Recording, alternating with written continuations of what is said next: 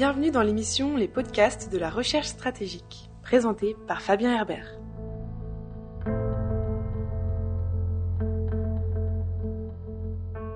Bienvenue pour ce nouvel épisode des podcasts de la recherche stratégique, un format audio consacré aux questions de sécurité internationale créé par la FRS, la Fondation pour la recherche stratégique. Aujourd'hui, nous allons évoquer la course à l'hydrogène décarboné avec Nicolas Matsuki, chercheur à la FRS, spécialiste des questions énergétiques. Bonjour Nicolas. Bonjour. La France s'est fixé l'objectif d'atteindre la neutralité carbone d'ici 2050. Le gouvernement a lancé le 8 septembre 2020 la stratégie nationale pour le développement de l'hydrogène décarboné en France, une énergie qui n'induit aucune émission de gaz à effet de serre. Alors ma première question, Nicolas Matsuki, pouvez-vous nous rappeler brièvement ce qu'est l'hydrogène décarboné? Bien entendu. Déjà, la première chose qu'il faut, comprendre, c'est que euh, l'hydrogène n'est pas une source d'énergie. C'est ce qu'on appelle un vecteur énergétique, à savoir que l'hydrogène, même s'il existe à l'état natif sur la planète, doit, dans le cadre où on l'envisage aujourd'hui, dans les transitions énergétiques, être produit industriellement. Et pour ce faire, il y a deux grandes familles de production.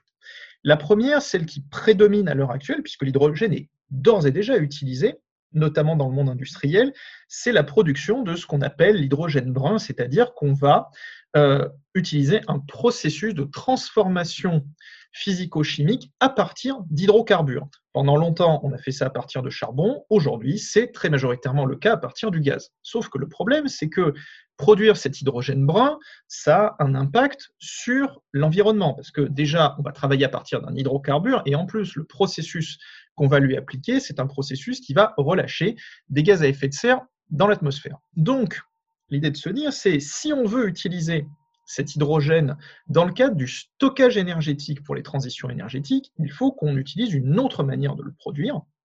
Donc c'est majoritairement, on va faire le choix de la manière dont c'est annoncé dans la stratégie européenne et dans la stratégie française d'un hydrogène dit vert, c'est-à-dire qu'au lieu de le produire à partir des hydrocarbures, on va le produire à partir de l'eau, on va faire de l'électrolyse de l'eau, et à ce moment-là, eh bien, l'impact environnemental de cette électrolyse de l'eau, le processus lui-même, il a un impact environnemental faible, et la grande question, ça va être quelle électricité on va utiliser pour cette électrolyse? Alors bien entendu, si on utilise une électricité qui est euh, d'une origine peu ou totalement décarboné, à ce moment-là, on va avoir un effet relativement vertueux puisqu'on va produire un hydrogène qui va être le plus décarboné possible. Et donc, à partir de là, on va réussir à enclencher finalement un peu ce, cycle de transition, euh, de dire qu'on va disposer, euh, si possible, d'une électricité déjà décarbonée, d'une source de stockage d'énergie, donc ce vecteur énergétique qui est l'hydrogène lui-même décarboné, donc on arriverait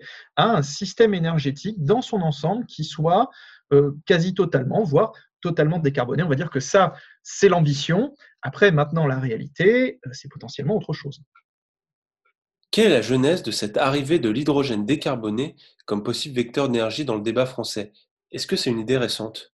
Alors c'est une idée qui est relativement récente. On va dire que depuis un certain nombre d'années, depuis le début de la décennie 2010, on a, je dirais pas arrêté de s'intéresser aux questions de production d'énergie, puisque dans les années 2000, ça avait été très marqué notamment par le débat sur les énergies renouvelables, mais on va dire que depuis le début de la décennie 2010, on s'est surtout intéressé à ce qu'on appelle l'efficacité énergétique. L'efficacité énergétique, qu'est-ce que c'est?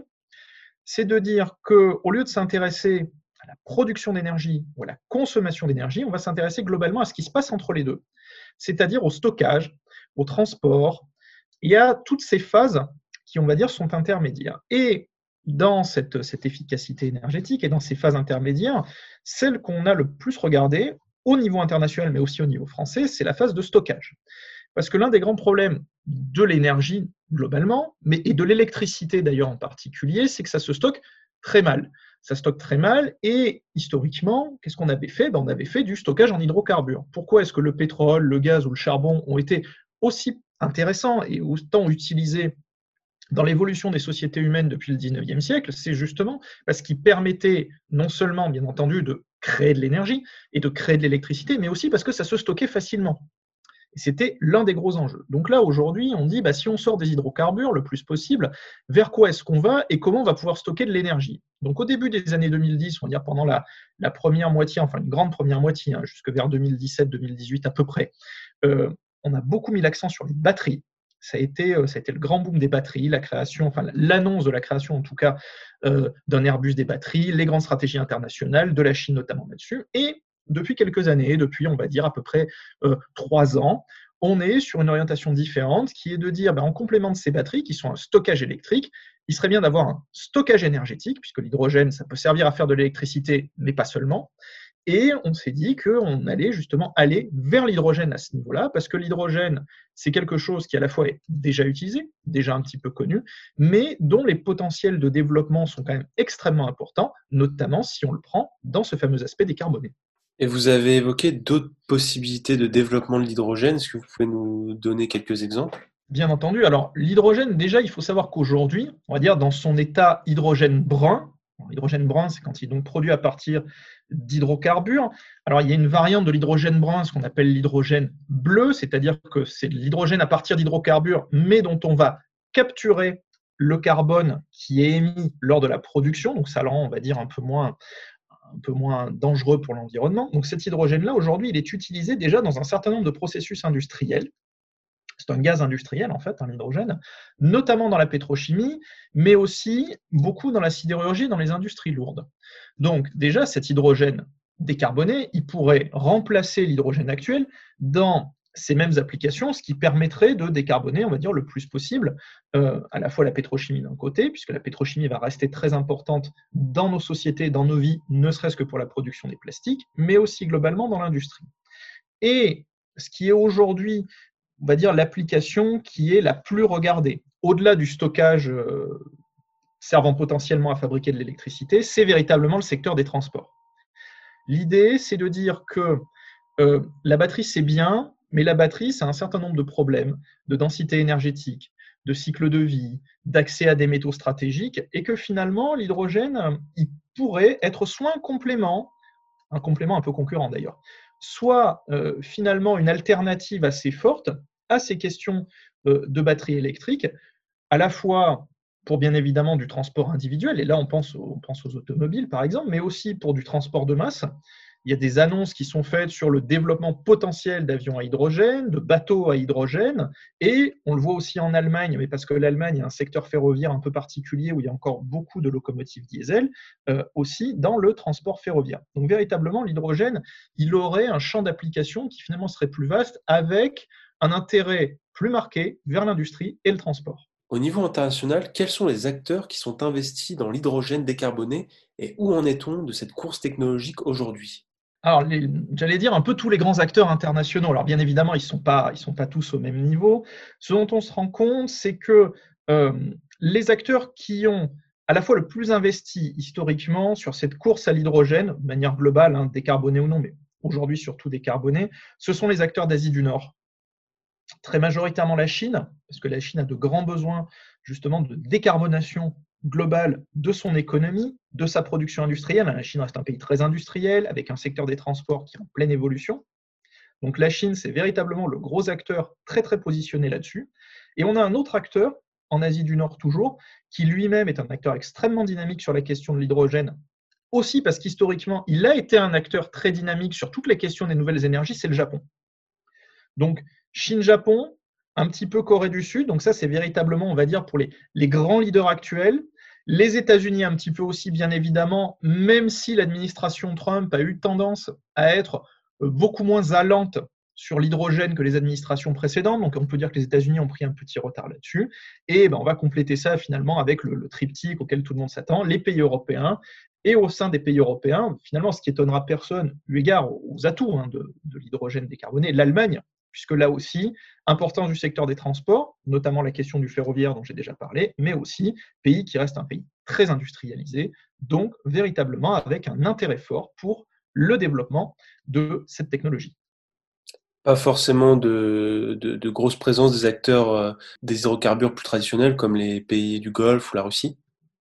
Alors pour l'instant, ils sont très souvent dans une position ambiguë, puisque si on parle d'hydrogène décarboné, on parle très majoritairement d'un hydrogène produit à partir donc d'électrolyse de l'eau. Donc ça veut dire une production qui ne se fait plus à partir d'hydrocarbures, donc une moindre consommation d'hydrocarbures. Et finalement pour eux, bah, quelque part, euh, c'est quelque chose qui se retrouve à être relativement négatif dans la structure de leur économie, puisqu'elles sont très majoritairement fondées sur l'exportation de ces hydrocarbures. Donc on va dire que sur la, vision d'un hydrogène vert, ils sont euh, relativement réticents et au contraire, ils seraient plutôt intéressés à pousser le plus possible un hydrogène dit bleu, hein, donc un hydrogène à partir d'hydrocarbures mais avec séquestration du carbone, parce que là, ça leur permettrait justement de, de profiter finalement un petit peu de ce type de technologie-là pour continuer à vendre du gaz. Et justement, en termes euh, de développement technologique de l'hydrogène décarboné, est-on proche d'une forme de maturité en termes de développement? Alors, malheureusement non, parce qu'il faut se rendre compte que l'hydrogène, euh, même si c'est un gaz industriel qui est bien connu, il a quand même des applications qui, pour l'instant, sont très restreintes. Hein. C'est un marché de niche hein, pour l'instant, l'hydrogène. Et euh, pour une utilisation massive, qui est un peu celle que je vous ai décrite et qui apparaît dans les grandes stratégies internationales, on a quand même face à nous pas mal de grands verrous technologiques. Déjà, le premier verrou, c'est le verrou sur la production. C'est-à-dire que produire cet hydrogène décarboné, alors je parler là surtout de, de l'hydrogène vert, c'est de l'électrolyse de l'eau. L'électrolyse de l'eau, il y a plusieurs technologies pour le faire, mais ce qu'il faut voir, c'est que euh, les technologies qui sont utilisées aujourd'hui ou qui sont, on va dire, en phase de, maturation avancée, elles ont une efficacité qui est relativement limitée. Hein. C'est une efficacité qui est au maximum aux alentours d'une trentaine de pourcents. Ça veut dire qu'en fait, on a une dépense énergétique pour produire de l'hydrogène qui est très forte par rapport à la rentabilité qu'on va avoir. Ça, c'est le premier problème. Finalement, euh, aujourd'hui, faire de l'hydrogène décarboné, c'est cher en termes de production. Mais ce n'est pas là le principal problème. Les principaux problèmes, ils vont se situer plutôt dans deux autres phases, qui sont tout d'abord la phase du stockage. Le stockage d'hydrogène, on peut le faire selon trois états physiques. Soit on fait du stockage d'hydrogène sous son état gazeux. C'est un hydrogène qui est comprimé. Euh, et là, on va se heurter à ce qui est d'ailleurs le, stockage pardon, euh, le plus répandu aujourd'hui. Et là, on va se heurter à deux problèmes. Premier problème, l'hydrogène, c'est un gaz qui est extrêmement explosif. C'est l'un des gaz industriels les plus dangereux qui existent sur la planète. En plus, comme c'est un gaz qui est très léger, l'étanchéité est très difficile à, bien obtenir justement dans les bouteilles, donc ça demande euh, des technologies très très particulières. Et le, dire, le deuxième défaut de cet hydrogène qui est stocké sous, de manière comprimée, c'est que finalement, euh, on ne va pas avoir une quantité euh, d'énergie stockée à l'intérieur d'un hydrogène à l'état gazeux, même très comprimé, qui est extrêmement forte. Donc la rentabilité énergétique euh, de l'hydrogène, euh, l'hydrogène gazeux, elle n'est pas excellente, voire elle est relativement inintéressante si on la compare avec les désavantages et notamment cet énorme problème de sécurité. Deuxième possibilité pour stocker de l'hydrogène, c'est l'hydrogène liquide. L'hydrogène liquide, lui aussi, pose à l'heure actuelle un certain nombre de problèmes. Déjà, il faut le maintenir en dessous de moins 250 degrés.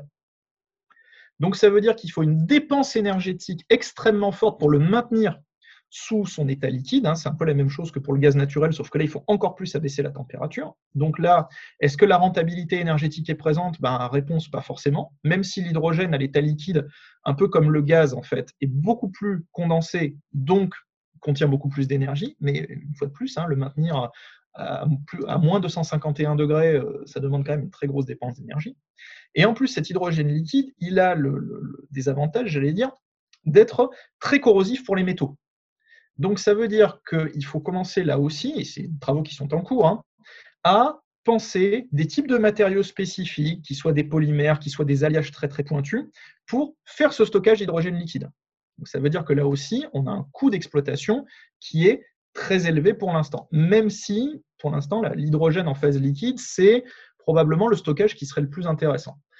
Troisième possibilité pour stocker de l'hydrogène, c'est l'hydrogène sous forme solide, ce qu'on appelle les hydrures, c'est-à-dire c'est du stockage à l'intérieur de métaux.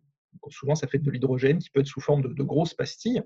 Alors là, c'est assez intéressant parce que euh, on s'affranchit du côté explosif, on s'affranchit du côté euh, corrosif des métaux et du côté de la dépense énergétique nécessaire pour maintenir sous l'état liquide. Néanmoins, bah, comme on stocke dans des métaux, c'est très lourd.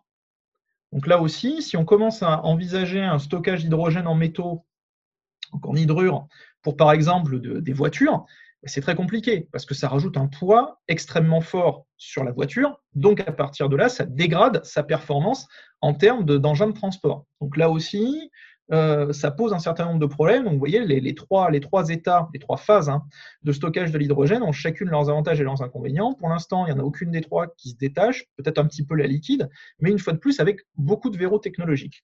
Donc ça, c'est sur la phase du stockage de l'hydrogène. Et puis, on a la question aussi du transport. Le problème du transport de l'hydrogène, c'est que l'hydrogène, une fois de plus, ça corrode les métaux. Donc ça veut dire que si on fait du transport d'hydrogène et qu'on commence à imaginer en fait de faire des réseaux d'hydrogène, un peu comme aujourd'hui on a des, réseaux de gazoducs, bah, il y a quelques réseaux d'hydrogène qui existent, mais c'est des réseaux qui sont très petits et très limités. Si on veut généraliser ça, notamment au niveau européen, ça veut dire qu'il va falloir développer de nouveaux réseaux avec des alliages spécifiques, avec des technologies particulières, ce qui va coûter cher. Ou si on dit bah, on va utiliser les gazoducs actuels et on va injecter de l'hydrogène un peu dans le, gaz naturel qui circule dans les gazoducs, on est très limité parce qu'on ne peut pas en mettre plus de 15%, premièrement. Et deuxièmement, ça veut dire qu'il va falloir mettre des injecteurs spécifiques à l'entrée des séparateurs spécifiques à la sortie, ce qui va nécessiter, j'allais dire, non pas de refaire l'ensemble de l'architecture de gazoduc, mais au moins, euh, en tous les cas, ça va rajouter énormément de coûts d'exploitation aux endroits où on voudra bien le faire. Donc cette question du transport, là aussi, elle pose des questions de se dire, mais comment est-ce qu'on va envisager ça? Est-ce qu'on envisage un hydrogène qui est produit et consommé localement? Et alors à ce moment-là, il faut qu'on mette les, unités de production là où sont les endroits de consommation, ce qui parfois est un peu compliqué, notamment si on essaie de massifier la consommation de cet hydrogène. Ou alors on dit que ce qu'on fait un peu aujourd'hui avec le gaz, non, en fait, on va faire un espèce de, de gigantesque réseau un peu européen, voire peut-être transcontinentale.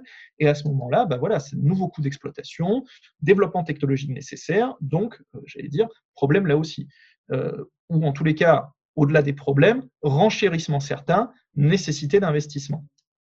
Donc ça, ce sont euh, finalement les, les, deux grandes familles de verrous technologiques, hein, le stockage d'un côté, le transport de l'autre, même si on en a aussi et sur la production et sur la consommation, parce que, euh, une fois de plus, si sur la production, l'efficacité de production de l'hydrogène par électrolyse n'est pas excellente, bah, finalement, la retransformation au travers des piles à combustible de l'hydrogène en, énergie, hein, notamment euh, ce qu'on appelle le power to gas, bah, là aussi, c'est quelque chose qui est assez moyennement efficient. Donc, on a, si on fait l'ensemble de la chaîne, finalement, euh, un besoin énergétique pour produire, stocker, transporter et retransformer de l'hydrogène qui est très fort par rapport à l'intérêt réel de l'hydrogène. Donc pour l'instant, quand on aligne en fait tous ces éléments-là, tous ces verrous technologiques qui se transforment en coûts. Et c'est des coûts qui, pour le moment, hein, une fois de plus, on est dans des phases de développement pour certaines de ces technologies euh, assez jeunes, euh, sont des coûts qui sont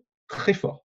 Donc la question, c'est euh, est-ce qu'on priorise des choix ça apparaît pas forcément dans certaines stratégies. Est-ce qu'on investit suffisamment? Ça, c'est des questions qu'on peut se poser, notamment eu égard à la stratégie française. Euh, et réellement, est-ce que cette, cette compétition vers l'hydrogène est pertinente pour l'ensemble des acteurs? La réponse étant pas forcément oui. Pour reprendre vos propos, que pensez-vous de la stratégie française et à quel horizon imaginez-vous euh, la maturité de l'hydrogène décarboné? Alors, Déjà, pour répondre sur la stratégie française, je la trouve finalement beaucoup trop éparpillée.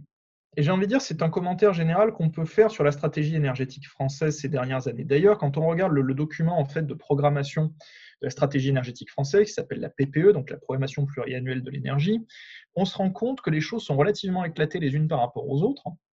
Et par exemple, au titre de la PPE, on aurait pu penser que euh, la France aurait voulu faire le choix de développer le biogaz, hein, de faire du gaz renouvelable à partir notamment de déchets ménagers, de, déchets de, production agricole, pour faire de l'hydrogène à partir de ce biogaz. On se rend compte que la méthanisation, donc la fabrication du biogaz en France, c'est quelque chose dans la PPE qui est extrêmement minoré.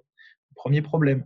Deuxième problème, euh, on envisage en France beaucoup, et c'est finalement une continuité de la stratégie européenne, un couple énergie renouvelable, production d'hydrogène. Pourquoi? Parce que l'intérêt, c'est de dire que, par exemple, quand on a des énergies renouvelables qui, donc, par essence, ne se pilotent pas, l'éolien ou le solaire, bah, au moment où elles produisent de l'électricité, s'il n'y a pas de consommation à l'autre bout, c'est une électricité qui est perdue. On dire, si on couple un électrolyseur avec, mettons, une ferme éolienne, ça permet de ne pas perdre cette électricité.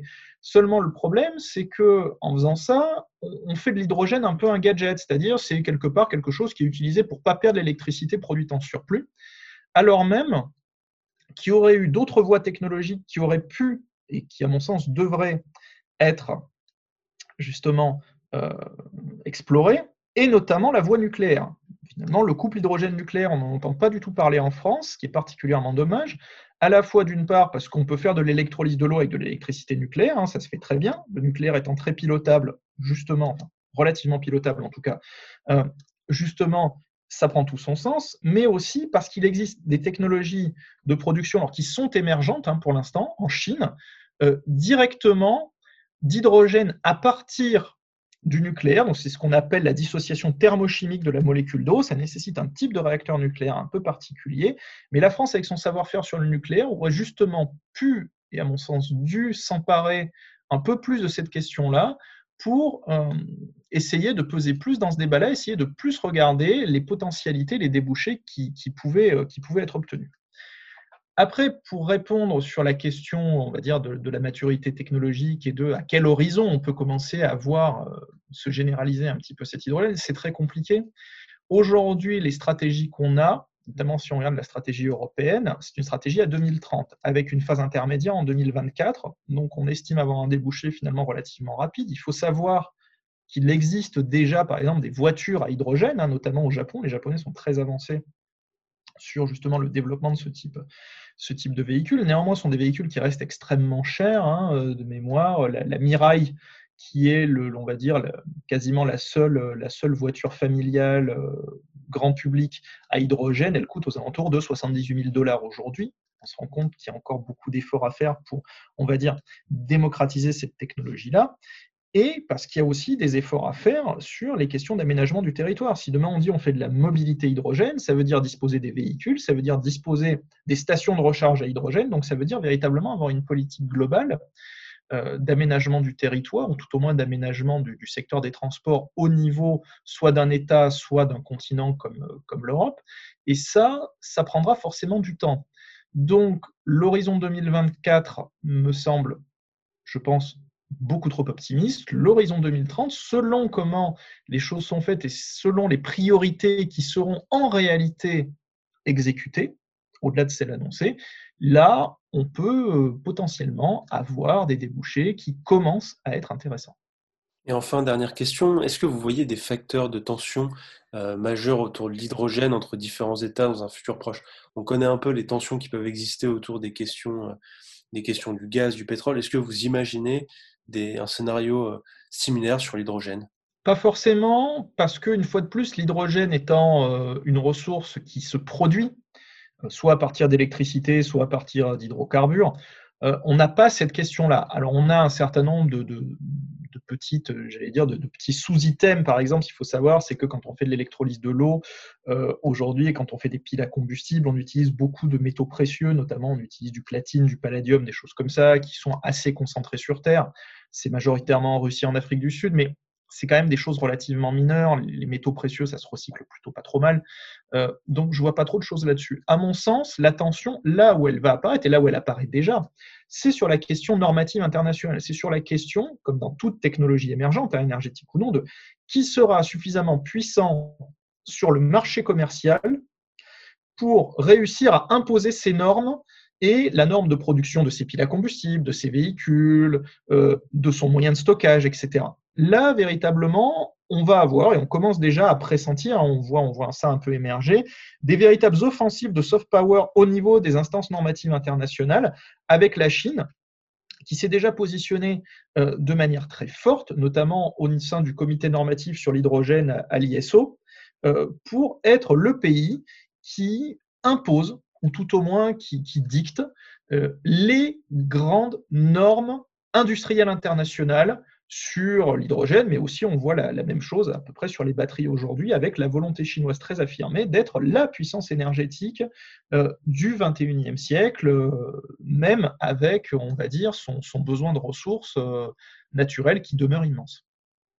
Merci Nicolas Matsuki, merci à vous qui nous écoutez. Si vous voulez suivre les activités des chercheurs de la FRS, rendez-vous sur notre site internet. Vous pouvez également nous suivre sur les réseaux sociaux. Enfin, n'hésitez pas à faire un tour sur notre page YouTube, vous y trouverez de nombreuses vidéos sur des sujets divers et variés, toujours en lien avec les politiques de sécurité internationale. Merci et à bientôt pour une nouvelle émission. C'était les podcasts de la recherche stratégique, présentés par Fabien Herbert.